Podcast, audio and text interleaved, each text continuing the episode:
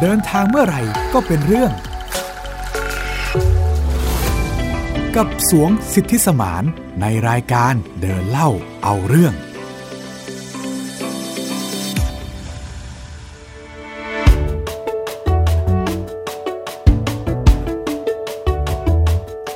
สวัสดีครับ พบกันอีกครั้งในรายการเดินเล่าเอาเรื่องกับผมสวงสิทธิสมานนะครับ แล้วก็พบกับหมิวอัยดาสนศรีเช่นเคยนะคะ เพิ่งจะผ่านตรุษจีนไปได้ไม่นานนะครับ ค่ะ ก็ต้องสุขสันต์วันตรุษจีนย้อนหลังนะครับ คุณ ค่ะ ผู้ฟังทุกท่านแล้วก็พี่หมิวนะครับ ค่ะ ก็หลายครอบครัวที่ที่เป็นลูกคนจีนเนี่ยก็คงจะได้ไปฉลองกับครอบครัว ไม่ว่าจะในวันไปเที่ยวไปกินดินเนอร์กันอย่างครอบครัวผมเนี่ยก็ก็จะมีวันไหว้เจ้านะฮะ ค่ะ แล้วก็ไปเที่ยวที่ต่างจังหวัดด้วยกันกับครอบครัวนะฮะ อืม ก็ถือว่าเทศกาลตรุษจีนก็เป็นอีกหนึ่งเทศกาลที่ทำให้ครอบครัวได้มาเจอกันเนาะ ถูกต้องครับ เหมือนเหมือนกับเทศกาลอื่น ๆ ใน ใช่ ประเทศไทคยรับ ใช่ไหมคะ ใช่ครับจริงๆแล้วทุกชาติเนี่ยมันจะมีปีใหม่ อืม ไทยเองก็จะมีสงกรานต์นะฮะ ค่ะ ปีใหม่สากล คริสต์มาส หรือแม้กระทั่งตรุษจีนเองอะนะฮะ ค่ะ ทุกๆเทศกาลเนี่ยมันมักจะมาพร้อมกับคำว่าครอบครัว อื เห ม มือนกับว่าพอเริ่มปีใหม่เนี่ยก็คือเริ่มกับครอบครัว ก็เป็นวันรวมญาติ ใช่ ได้ ค มา รับ พร้อมหน้าพร้อมตากินข้าวไป ใช่ เที่ยว ครับ กันใช่ไหมคะ สมมุติอย่างสงกรานต์เนี่ยฮะก็จะมีกิจกรรมรดน้ำดำหัวผู้ใหญ่ อ่า ส่วนปีใหม่สากลเนี่ยหลายคนก็เลือกที่จะไปสวดมนต์ข้ามปีร่วมกับครอบครัวหรือแม้กระทั่งกินข้าว อืม หรือไปเที่ยวข้ามปีนะฮะเขาดาวน์ตรุษจีนก็ไม่ต่างกันนะฮะคนจีนไม่ว่าจะจากบ้านมาไกลแค่ไหนเนี่ย แต่เมื่อถึงเทศกาลตรุษจีนเนี่ยก็จะกลับบ้านเกิดเพื่อไปฉลองปีใหม่ ร่วมกับครอบครัวนะฮะแล้วก็ทำการเส้นไหว้บรรพบุรุษ ซึ่งเทศกาลตรุษจีนเนี่ยมันก็แสดงให้เราเห็นหลายอย่างเกี่ยวกับวัฒนธรรมจีนนะครับ ซึ่งวัฒนธรรมจีนเนี่ยให้ความสำคัญกับคำว่าครอบครัว คืองี้นะครับปรัชญาที่คนจีนเนี่ยยึดถือเป็นหลักจนถึงปัจจุบันเนี่ยนะฮะก็จะมีปรัชญาของจื้อนะฮะ ค่ะ ปรัชญาของจื้อเนี่ยก็จะว่าด้วยการการปกครองประเทศอย่างสันติสุข เปรียบเสมือนดังทุกคนในประเทศเนี่ยเป็นครอบครัวเดียวกัน ค่ะ ก็แสดงให้เราเห็นนะนะฮะว่า ความเป็นครอบครัวเนี่ยคือสิ่งสำคัญในประเทศจีน อืม ซึ่งก็ไม่ต่างจากคำว่าคุณธรรมกตัญญู อืม ซึ่งก็เป็นสิ่งที่ย้อนกลับมา ชี้ให้เราเห็นว่าเนี่ยให้คนในประเทศอยู่ร่วมกันเหมือนดังครอบครัว อ่า นะครับการให้ความสำคัญกับครอบครัวเนี่ยทั้งการภาคภูมิใจในชาติตระกูลเนี่ยอย่างอย่างคนไทยนะฮะก็จะเอานามสกุลไว้หลังชื่อ แต่สำหรับคนจีนเนี่ยคือจะเอาแทร่ก็คือสกุล ค่ะ มานำหน้าชื่อ อืม หรือแม้กระทั่งการเส้นไหว้บรรพบุรุษ ค่ะ การภูมิใจการจัดงานเลี้ยงฉลองอย่างที่ประเทศจีนเนี่ยนะฮะมันจะมีงานเลี้ยงของผู้อาวุโสของแทร่ต่างๆเนี่ย ค่ะ ก็จะมีงานเลี้ยงร่วมกันทุกๆ ปี สมมุติอย่างผมเนี่ยแทร่เฉิน ค่ะ ในประเทศจีนเนี่ยก็จะมีงานเลี้ยงสำหรับแทร่เฉินในเมืองเซี่ยงไฮ้แทร่เฉินในเมืองต่างๆอะนะฮะ ซึ่งแทร่ต่างๆของคนจีนนี่เป็นครอบครัวใหญ่เลยไหมคะ เป็นตระกูล เป็นตระกูล นะฮะ ใหญ่ๆ ป็นชาติ เลยใช่ไหม ใช่ใช่เป็นตระกูลใหญ่ฮะ เออเออก็จะมีการรวมตัวกันในแต่ละปี ใช่ครับ ค่ะ การอยู่ร่วมกันของคนจีนที่เปรียบเสมือนดั่งครอบครัวนะฮะ ก็จะทำให้เกิดค่านิยมในเรื่องของความกตัญญู อืม ซึ่งความกตัญญูนี้เนี่ยก็สืบทอดมาตั้งแต่ยุคโบราณนะฮะ จนถึงทุกวันนี้ก็ยังคงมีบทบาทที่สำคัญในการขับเคลื่อนสังคมจีน ค่ะ นะฮะจริงๆ บทบาทที่ว่าเนี่ยมันมันมันเป็นบทบาทสำคัญที่จริง ๆ แล้วคนเห็นน้อยมาก ค่ะ ดังนั้นนะคะ วันนี้เราก็เลยจะมาคุยกันเรื่องครอบครัวและความกตัญญูในมิติของประเทศจีน ใช่ ว่า ครับ มันยิ่งใหญ่ขนาดไหน ใช่ครับ อ่า ถามพี่หมิวก่อนดีกว่าครับ ค่ะ ว่า เรื่องความกตัญญูเนี่ยพี่หมิวคิดว่าทำไมคนเราถึงต้องพูดเรื่องความกตัญญู ถ้าพูดถึงเรื่องความกตัญญูในความคิดของพี่หมิวเนี่ยมันถือว่าเป็นเป็นสิ่งสำคัญเหมือนกันนะ ครับ เพราะว่าหนึ่งแหละ เรามีพ่อแม่เนาะ ครับ เขาก็เป็นผู้ให้กำเนิด ถ้าพูด ใช่ครับ ตามความความคิดความเชื่อของเรานะ เราก็รู้สึกว่าเขาเป็นผู้มีพระคุณ ครับ การมีพระคุณการดูแลเลี้ยงดูเรามาตั้งแต่เด็กเนี่ย มันก็นำมาซึ่งการที่เราจะต้องตอบแทนบุญคุณเขา ครับ ด้วยความกระตันยูนั่นเอง อันนี้เป็นความคิดของพี่หมิวนะ ซึ่งพี่หมิวถือว่ามันเป็นเรื่องที่สำคัญ ใช่ครับ อืมมันมันเป็นความสัมพันธ์เชิงครอบครัว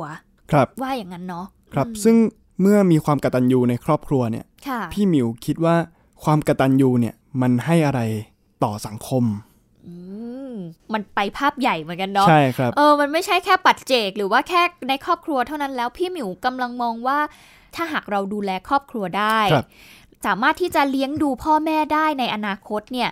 มันก็คงไม่เป็นภาระมากจนเกินไปของสังคม อ๋อ ใช่ไหมถ้าเรามองภาพง่ายๆทุกวันนี้นะคะ ยุคเนี้ยเป็นยุคที่คนโยกย้ายถิ่นมากขึ้น ครับ คนไม่ได้อยู่กับพ่อแม่มากขึ้นใช่ไหม อ๋อครับ ไม่ได้เลี้ยงดูอาจจะส่งเงินไปบ้าง แต่ว่าการเลี้ยงดูหรือว่าการไม่ได้กลับไปหาครอบครัวเนี่ย ก็มีอยู่ในสังคมไทยเหมือนกัน ครับ ทำให้หลายครั้งเนี่ย เราจะเห็นว่าคนแก่ๆ หรือว่าตายายที่อยู่ต่างจังหวัดเนี่ย ส่วนใหญ่ก็จะถูกรัฐดูแล ครับ ซัพพอร์ต ครับ ในเรื่องของสวัสดิการทางสังคมอีกทีหนึ่งอย่างเงี้ย ครับ อันนี้มันก็น่าจะเป็นผลที่ส่งต่อไปยังในเชิงภาพใหญ่ของสังคมเหมือนกัน เรื่องความกตัญญู ครับ ไม่รู้ถูกหรือเปล่านะคะ แต่ดิฉันคิดว่ามันน่าจะไปในแง่นี้ถูกไหม ถ้าพูดถึงบริบทของสังคมจีนนะนะฮะ อืม สังคมจีนเนี่ยก็จะมีคุณธรรมต่างๆ มากมาย ทั้งขงจื้อเอง เมึ่งจื้อเหล่าจื้อ หรือบัญญัติเอาไว้ ค่ะ เป็นคุณธรรมที่มีบทบาทในการขับเคลื่อนสังคมจีน แต่คุณธรรมทั้งหมดเนี่ยความกตัญญูถือว่าสำคัญที่สุด อืม ดังสำนวนจีนที่ว่าปายซ่านหลี่เหวยเซียน อืมแปลว่า อันร้อยพันคุณธรรมทั้งปวง ความกตัญญูคืออันดับแรก อื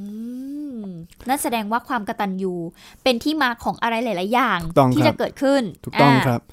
ภาษิตนี้เนี่ยผมได้ยินจากเหล่าซื่อจากอาจารย์ประจำคลาสของผมตอนที่ผมเรียนอยู่ที่เซี่ยงไฮ้อะนะฮะ ค่ะ เขาพูดบ่อยมาก พูดบ่อยจนผมท่องจำได้ค่อนข้างแม่นยำนะฮะ เอาง่ายๆ คือคนจีนเนี่ยเขาจะยึดถือคุณธรรมทั้งเรื่องของความขยันหมั่นเพียรเอ่ย ค่ะ ความซื่อสัตย์สุจริต การทำมาหากิน การถือสัจจะ การเสียสละ การซื่อสัตย์ การประหยัดอดออม หรือว่าการนอบน้อมถ่อมตนนะนะฮะ ค่ะ ความสำคัญของคุณธรรมเหล่านี้เนี่ยล้วนเทียบไม่ได้กับความกตัญญู อืม ก็คือว่าง่ายๆเนี่ยคือความกตัญญูเนี่ยคือคุณธรรมที่ก่อให้เกิดคุณธรรมอื่น อ่าซึ่งจริงๆ เราก็จะเห็นวัฒนธรรมนี้ของค ครั น บ จีนอยู่แล้วเนาะ ครับ จริงๆ ไม่ได้ไกลตัวเราเลย เราอาจจะดูจากคนไทยเชื้อสายจีนที่เขาเนี่ยถ้ามองถ้าเรามองเข้าไปในบ้านของคนจีน ๆ ครับ หรือคนไทยเชื้อสายจีนเราก็จะรู้สึกว่าเขาค่อนข้างที่จะให้ความสำคัญกับพ่อแม่หรือวงตระกูลเขาพอสมควร ใช่ครับ ใช่ไหมคะ อย่างเช่น การเชื่อฟังพ่อแม่หรือแม้แต่การที่ขยันทำมาหากินมากเลย ใช้ระบบกงสีต่างๆ อะไรอย่างเงี้ยมันสะท้อน ครับ คุณธรรมตัวนี้อยู่สูงเหมือนกัน ใช่ เนาะ ครับ อย่างสมมุติยกตัวอย่างคุณธรรมข้อที่ว่าขยันหมั่นเพียรเนี่ย อ่า ความกตัญญูเนี่ยมีผลอย่างไรต่อความขยันหมั่นเพียร อ่า คือความกตัญญูเนี่ยอาจจะเป็นไปได้หรือเปล่าว่า ความกตัญญูเนี่ยทำให้คนขยันหมั่นเพียรเพื่อที่เวลาเราอยากจะตอบแทนบุญคุณพ่อแม่เนี่ยเราก็อยากจะทำงานหาเงินเยอะๆ เพื่อที่จะมาเลี้ยงพ่อแม่ให้พ่อแม่เราอยู่อย่างสบาย อ่า ความกตัญญูเนี่ยความรักในพ่อแม่เนี่ยก็เลยจะกลายเป็นสิ่งที่ขับเคลื่อน ความขยันหมั่นเพียรขยันทำงานทำมาทำมาหากินทำงานอย่างสุจริต เพราะอะไร พ่อแม่จะได้ไม่ต้องเสื่อมเสียชื่อเสียง เพราะอย่างที่บอกว่าแท้มันนำหน้าชื่ออะครับ เป็นหน้าเป็นตาของวงตระกูลเนาะ เวลาเราทำผิดคนจะพูดแท้เราก่อนชื่อ โอ้ สมมติผมชื่อเฉินเทียนอี้เนี่ย อ่า ผมทุจริตมีคนพูดถึงผม ก็จะพูดว่าคำว่าเฉินนำหน้า อืม คำว่าเทียนอี้มาเลย อืม เพราะฉะนั้นเนี่ยมันมันเสื่อมเสียถึงวงตระกูล ค่ะ ครับหรือว่าแม้กระทั่งการเสียสละการประหยัดอดออมเนี่ยเมื่อเรารักพ่อแม่รักบุพการีเนี่ยเสียสละมันก็มาโดยอัตโนมัติ อืม การประหยัดอดออมเนี่ยมันก็คือการเก็บเงินไว้ให้พ่อแม่ใช้ อ่า อะไรทำนองเนี่ยฮะ เราจะได้ยินอยู่บ่อยๆเนาะที่บอกว่าอุ้ยคนจีนนี่เขาเป็นคนรวยเหมือนกันเนาะ ครับ อาจจะมาจากการที่เขาประหยัดอดออม แล้วก็ขยันทำมาหากินด้ ถู วย ก แห ต้ ละ องครับ เออ ซึ่งคุณธรรมต่างๆ เหล่านี้เนี่ยมันจะมีน้ำหนักมากยิ่งขึ้น เมื่อผู้คนถือคุณธรรมกตัญญู อ่า เนี่ยแหละฮะที่ผมบอกว่าความกตัญญูเนี่ยมันสำคัญกว่าอย่างอื่น อืม เพราะว่าความกตัญญูเนี่ยมันเป็นแรงบันดาลใจให้เรา ค่ะ มีคุณธรรมข้ออื่นๆ ไม่ว่าจะเพื่อเลี้ยงปักท้องครอบครัว เลี้ยงดูพ่อแม่ รักษาชื่อเสียงให้กับพ่อแม่ ค่ะ แล้วก็เสียสละเพื่อพ่อแม่นะฮะ อืม ตามที่ได้ยกตัวอย่างไป อยากจะรู้เหมือนกันว่าแนวคิดเรื่องความกระตันยูนี้เนี่ยในประเทศจีนเขามีมาได้ยังไงอะคะสวงมันเริ่มต้นมาจากอะไร ครับก็อย่างที่เล่าให้ฟังเมื่อสักครู่นะฮะแนวคิดความกตัญญูเนี่ยตามฉบับจีนโบราณเนี่ยมันจริง ๆ มีบัญญัติมานานแล้ว แต่ว่ามันปัง ในยุคของจื้อนะฮะ มันปัง มันปังขึ้นมาในยุคขอ เอง อ จื้อ ก็คือได้รับความนิยมแหละเนาะ ใช่ครับ เออค่ะ ก็คือของจือเขาเป็นอินฟลูเอนเซอร์ในยุคนั้น นะฮะพอเขาพูดเรื่องความกตัญญูคนก็เลย คนก็เลยฟัง อืม ก็ความกตัญญูอะนะฮะตั้งแต่ยุคของจื้อ ค่ะ ในสมัยราชวงศ์ซางนะฮะ ก็มุ่งเน้นในแง่ของการเคารพรักผู้เป็นบุพการี ค่ะ ก็คือจะเป็นแง่ของการตอบแทนบุญคุณ การเชื่อฟังคำสอน การอ่อนโอน การไม่ขัดใจผู้มีพระคุณ ค่ะ ซึ่งถ้าฟังดูในสมัยนี้มันก็จะรู้สึกเหมือนกับว่าเออเราเราต้องยอมอ่อนอ่อนให้กับผู้เป็นพ่อแม่อย่างเดียว โดยที่โดยที่ไม่ออกความคิดเห็น ซึ่งความคิดดังกล่าวเนี่ยอาจจะถือว่ามีความโบราณ มีความหัวโบราณนะฮะ ค่ะ ซึ่งเอาจริงๆมันก็ต้องปรับตามยุคสมัยอะเนาะ อืมยุคนี้ก็อาจจะไม่ได้เคร่งครัดขนาดยุคก่อนใช่ไหมที่จะต้อง ใช่ มีการ ค แบ รับ บว่าโอ้เชื่อพ่อแม่ทุกคำใช่ไหมคะ ใช่ครับ อืม แต่ว่าสุดท้ายแล้วแนวคิดนี้เนี่ยมันก็เป็นแนวคิดที่อยู่คู่ประเทศจีนมานาน ค่ะ เป็นค่านิยมทางความคิดที่ได้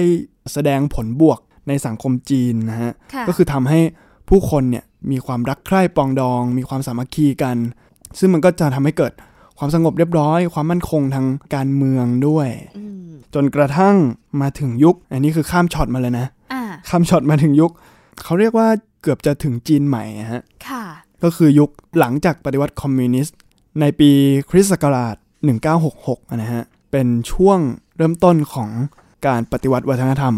ซึ่งการปฏิวัติวัฒนธรรมเนี่ยดำเนินไปอยู่ประมาณ 10 ปี ค่ะ 10 ปีก็คือ 1966 ถึง 1976 สาเหตุของการปฏิวัติวัฒนธรรมของจีนเกิดจากอะไรอะคะ คอมมิวนิสต์ครับ เออ คอมมิวนิสต์ก็คือเป็นแนวคิดการปฏิวัติคอมมิวนิสต์นะฮะ ที่เขาปฏิวัติขึ้นมาในปี 1949 อืม ซึ่งระบบเศรษฐกิจในตอนนั้นเนี่ยยังถือว่าไม่ลงตัว ค่ะ การเมืองเนี่ยมันก็ไม่นิ่งไม่คงที่ ทีนี้เนี่ยเหมาเจ๋อตงนะฮะ ก็เลยนำความคิดในเรื่องของการปฏิวัติวัฒนธรรม ค่ะ โดยการแต่งตั้งเรดการ์ดเรดการ์ดเนี่ยก็จะเป็นกลุ่มเยาวชน ที่มีความคิดในเรื่องของมาร์กซิสหรือว่าเรื่องของสังคมนิยมแบบคอมมิวนิสต์นะฮะ อืม ซึ่งก็คือเป็นลัทธิในอุดมคติ การเชื่อในอุดมคติที่ทุกๆ คนในสังคมเนี่ยมีฐานะเท่าเทียมกัน อืม ไม่ไม่ว่าจะเป็นพ่อแม่ ลูกก็เท่ากัน ค่ะ ไม่มีใครเหนือกว่าใคร ไม่มีใครรวยกว่าใคร อืม ทุกคนเท่ากัน ทีนี้เนี่ยมันก็เลยเกิดการท้าทายกันระหว่างความคิดใหม่ และความคิดจารีตดั้งเดิม อ่า ความคิดใหม่เนี่ยก็จะปฏิวัติเลยแบบ ไม่เอาแล้วขอแบบใหม่ ส่งเสริมเด็กๆ ให้ไปสั่งสอนพ่อแม่ ให้ อืม พ่อแม่เนี่ยคิดเหมือนคนรุ่นใหม่ อืม คนรุ่นใหม่ในสมัยนั้นนะนะฮะ ให้พ่อแม่เนี่ยเชื่อลัทธิคอมมิวนิสต์ ให้พ่อแม่เนี่ยไม่ยึดถือวัฒนธรรมจารีตเก่าๆแล้ว ก็เกิดการเผาตำรา เกิดการทำลายสถานที่ที่เกี่ยวข้องเกี่ยวกับความเชื่อเอ่ยเรื่องวัดเอ่ย อืม หรือว่าศาสนาอะไรเงี้ยฮะ ค่ะ ก็โดนทำลายไปเป็นจำนวนมาก แต่ที่ผมว่าน่ากลัวที่สุดเนี่ยคือลูกๆเนี่ยก็จะไม่เห็นหัวบุพการีอะนะฮะ เออ ก็จะมีการขู่เข็น มีการลงโทษพ่อแม่ที่ถูกกล่าวหาว่าหัวโบราณนะนะฮะ อืม มันก็กลายเป็นยุคที่สายใยครอบครัวเนี่ยขาดสะบั้น อืม ความไว้เนื้อเชื่อใจกันในครอบครัวเนี่ย มันมันมันหายไปจากสังคมจีน คุณธรรมข้อความกตัญญูเนี่ย มันก็ถูกด้อยค่าลงในยุคนั้น ค่ะ ก็ค่อนข้างน่าเศร้า จนสุดท้ายเนี่ย เมื่อสิ้นสุดการปฏิวัติวัฒนธรรมอะนะฮะ รัฐบาลชุดใหม่ก็ขึ้นมาบริหารประเทศด้วยการเปิดประเทศ ค่ะ และได้เริ่มนำความกตัญญู กลับ กลับ มา มาใช้เป็นค่านิยมในสังคมอีกครั้งหนึ่งอะนะฮะ ค่ะ ก็ถือว่าเป็นเรื่องดีเนาะ ก็ดีขึ้นครับ อืม แต่ว่าความกตัญญูเนี่ยมันมันเปลี่ยนไปละ อ่า มันได้เปลี่ยนจากเซนส์แบบที่ผมได้เล่าให้ฟังเมื่อสักครู่เนี่ยนะฮะว่า ค่ะ มันคือเซนส์ของความแบบตอบแทนบุญคุณพ่อแม่ ต้อง ฟัง เชื่อ ดู ฟั ฟั ง งพ่อแม่ อืม อะไรเงี้ยฮะที่ที่ที่ที่ว่ามันค่อนข้างที่จะเก่าแก่คร่ำครึในสมัยนี้ ค่ะ มันก็มีการปรับเปลี่ยนทิศทางของประเทศนะฮะ ค่ะ แล้วก็เอาศีลธรรมกลับมาใช้ในสังคม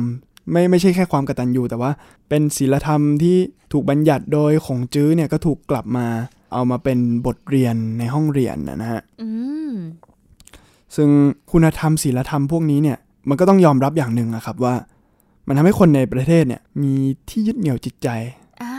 ซึ่งผมมองว่าค่อนข้างจำเป็นนะฮะทุกประเทศเนี่ยมันควรจะมีอะไรบางอย่างที่เป็นอัตลักษณ์ในตัว แล้วก็เป็นที่ยึดเหนี่ยวจิตใจด้วยนะฮะ ค่ะ ความกตัญญูเนี่ยมันก็ถูกกลับมาสรรเสริญ ว่าเป็นคุณธรรมสำหรับคนดีอีกครั้งหนึ่ง ค่ะ มันก็มีการรณรงค์เรื่องความกตัญญูเนี่ยผ่านนโยบายรัฐมากมาย เป็นการตลาดการสร้างรายการสร้างหนังสือเกี่ยวกับความกตัญญูสร้างรายการทีวีเกี่ยวกับความกตัญญูหรือว่าจะเป็นนิทานเกี่ยวกับความกตัญญู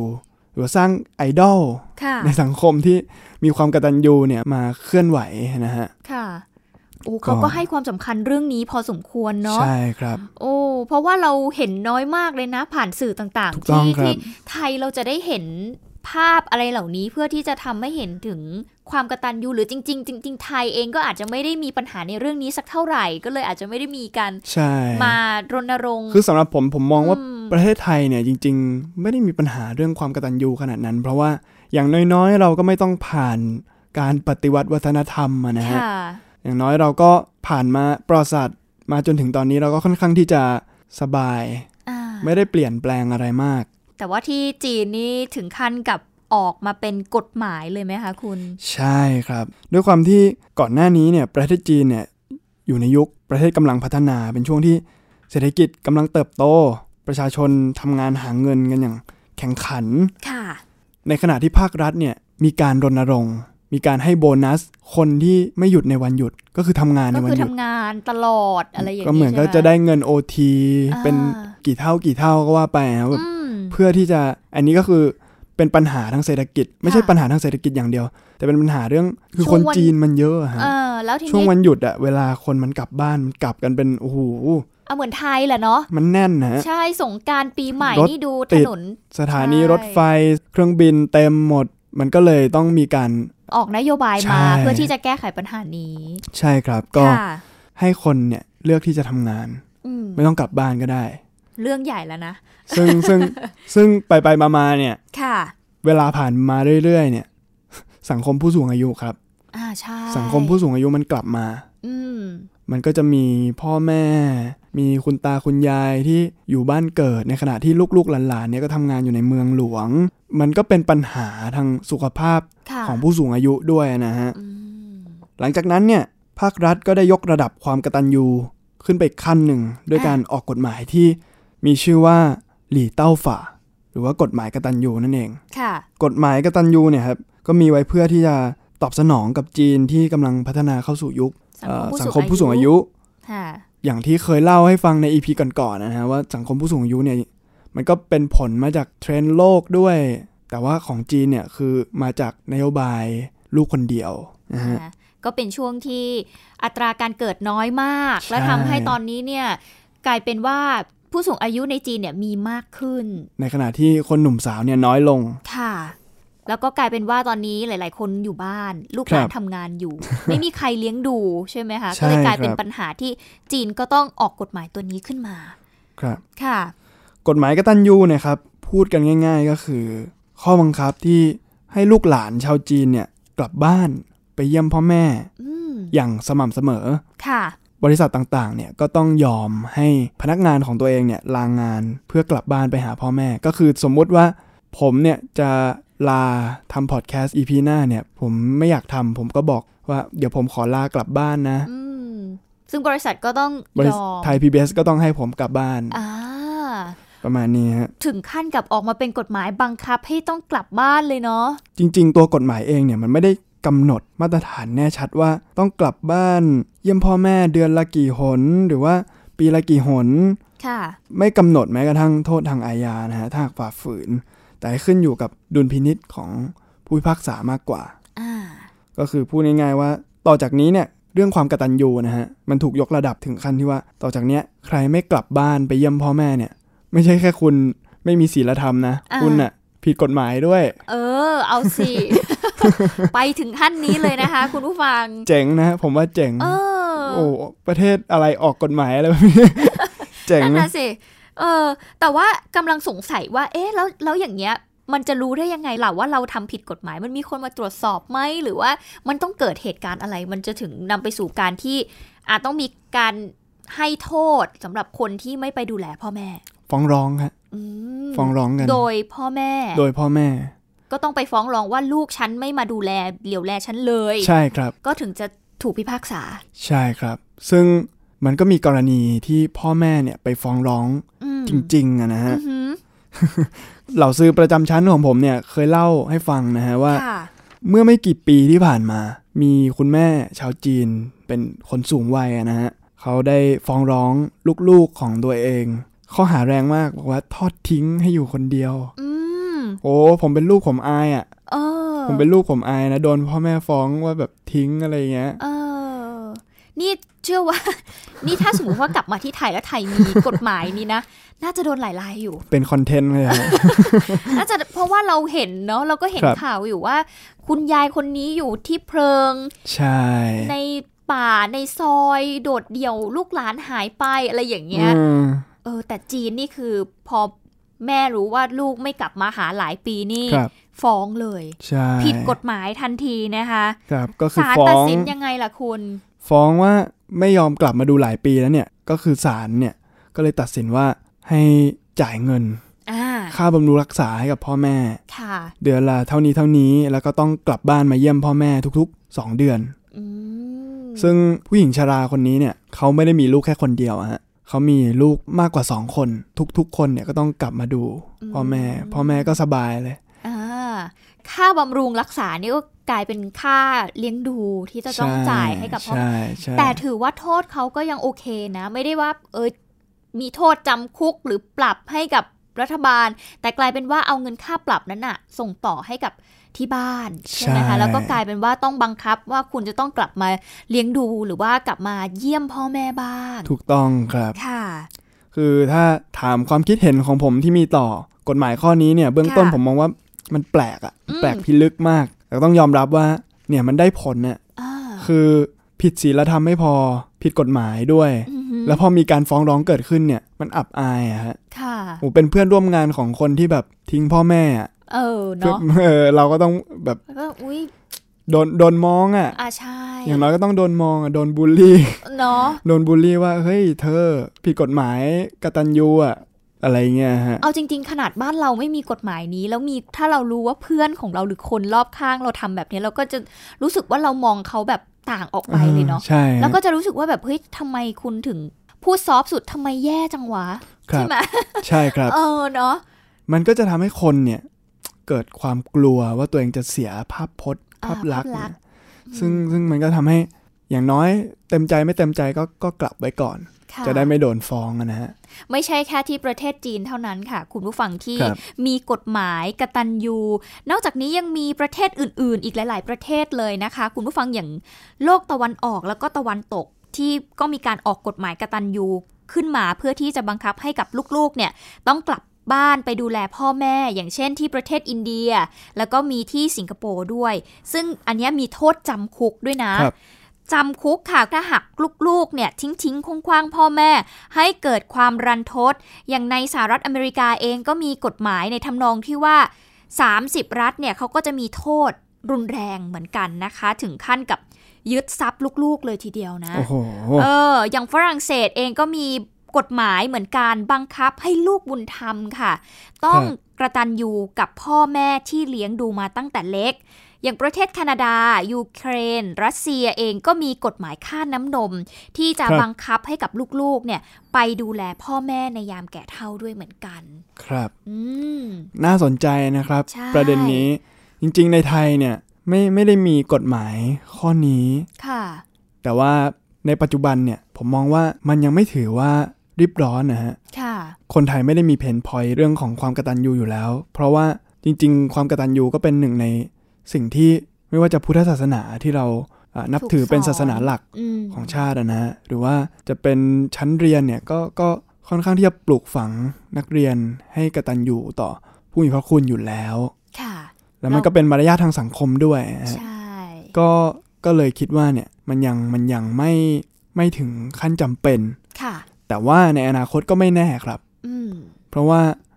ประเทศไทยก็ต้องยอมรับว่าช่วงนี้เนี่ยมันก็มีการเปลี่ยนผ่านของความคิด ยุคสมัยที่ มันมี เปลี่ย ค่านิยม ไป ใหม่ ๆ ที่ ใช่ ที่ขึ้นมาท้าทายค่านิยมเก่าอยู่ ถึงจะไม่รุนแรงเท่าในช่วงปฏิวัติวัฒนธรรมเนี่ย ของจีน แต่ว่าเรื่องสปีดเนี่ยก็ก็ถือว่าเร็วนะฮะ ค่ะ รวมถึงที่ว่าไทยเนี่ยเข้าสู่สังคมผู้สูงอายุอย่างสมบูรณ์แล้ว ค่ะ ผมว่า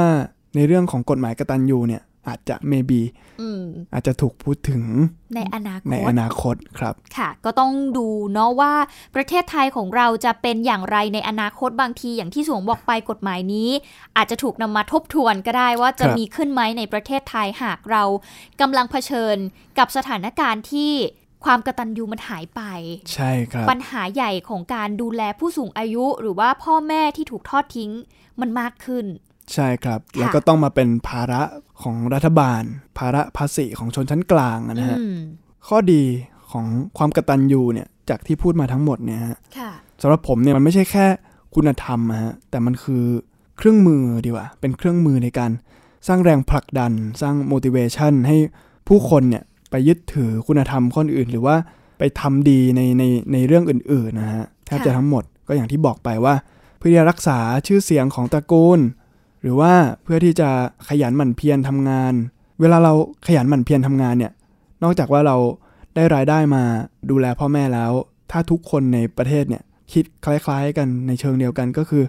ขยันทำงานเลี้ยงเลี้ยงดูพ่อแม่ ผลผลิตในประเทศมันก็เพิ่มขึ้นไปโดยอัตโนมัติ อืม ซึ่งข้อนี้เนี่ยก็ก็ให้ผลดีกับเศรษฐกิจด้วยนะฮะ ค่ะ สำหรับคนจีนเนี่ยความกตัญญูเนี่ยถือว่าเป็นหนึ่งในแรงจูงใจที่มีส่วนให้ชาวจีนมีนิสัยทะเยอทะยาน ต้องการให้ตัวเองเนี่ยประสบความสำเร็จมากที่สุด เพื่อที่จะให้พ่อแม่ภูมิใจ ก็ ค่ะ เลยมีการกดดันตัวเองให้ประสบความสำเร็จ ไม่ใช่เพื่อตัวเองเพื่อครอบครัว เพื่อคนที่รัก เพื่อพ่อแม่ตามคุณธรรมความกตัญญูนะฮะแล้วก็เมื่อเกิดแรงกดดันจากพ่อแม่ ให้ลูกประสบความสำเร็จเนี่ยลูกๆก็จะส่วนใหญ่ก็จะตั้งใจเรียนตามอานัตของพ่อแม่ ค่ะ ตั้งใจเรียน ตั้งใจทำงาน ตั้งใจสอบทำให้พ่อแม่ไม่เสียหน้า เอา อืม เอาลูกไปโม้ได้ มันก็จะเป็นเหมือนกับแรงขับเคลื่อน ให้คนในสังคมเนี่ยทำดี อ่า ทำดีในที่นี้ไม่ใช่ดี ไม่ใช่ดีในด้านศิลธรรมอะนะฮะ ค่ะ แต่ดีในสังคมในในใน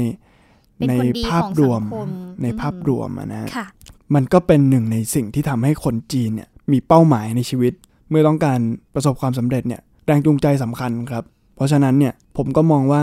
ความกตัญญูเนี่ยถือว่าเป็นสิ่งสำคัญที่ไม่ได้พูดถึงแค่ในมิติศีลธรรมอะนะฮะ ค่ะ แต่พูดถึงมิติสังคมในภาพรวม อ่า นะครับ ค่ะ เป็นเรื่องความกตัญญูที่ ใช่ ทำให้ ครับ เราได้เห็นถึงมิติต่างๆ ที่เกิดขึ้นนะคะ คุณผู้ฟังว่ามันส่งผลยังไงบ้างของความเป็นมนุษย์เนาะ ครับ มันทำให้เราเห็นว่าความกตัญญูมันคือแรงผลักดันหลาย ๆ อย่างที่ทำให้เราเนี่ยอยากจะเป็นคนดีทั้งของพ่อแม่ และกลายเป็นคนดีของสังคมด้ โด วย ย อัตโนมัติ ใช่แล้วค่ะ และนี่คือทั้งหมดของเดินเล่าเอาเรื่องในวันนี้ค่ะ คุณผู้ฟัง ครับ เชื่อว่าน่าจะทำให้เห็นแล้วล่ะว่าทำไมเราถึงต้องเป็นคนที่กตัญญูต่อบุพการี ผมว่าหัวข้อเนี้ยน่าสนใจแล้วก็ยังไม่ค่อยมีใครพูดถึงเท่าไหร่นะฮะ ค่ะ ยังไงก็กดติดตามนะฮ ะ รายการเดินเล่าเอาเรื่องนะครับ ค่ะ ทาง thaipbspodcast.com หรือว่าทางแอปพลิเคชัน Thai PBS Podcast นะครับ ก็จะมีเรื่องราวต่างๆ ที่ผมได้เห็นได้ประสบเนี่ย หรือว่าแง่คิดต่อสังคมเนี่ย มาเล่าให้กับคุณผู้ฟัง แล้วก็พี่หมิวได้ฟังในทุกๆ สัปดาห์นะครับ ค่ะ เอาละเดี๋ยววันนี้หมดเวลาของพวกเราแล้วติดตามกันได้ใหม่ค่ะ ว่าเราจะมาเล่าอะไรให้ได้ฟังกันบ้างสัปดาห์หน้านะคะ พวกเราสองคนลาไปก่อน สวัสดีค่ะ สวัสดีครับ ติดตามรายการได้ที่ www.thaipbspodcast.com แอปพลิเคชัน Thai PBS Podcast หรือฟังผ่านแอปพลิเคชัน Podcast ของ iOS Google Podcast Android Podbean SoundCloud และ Spotify ติดตามความเคลื่อนไหวของรายการและแสดงความคิดเห็น โดยกดถูกใจที่ facebook.com/thaipbspodcast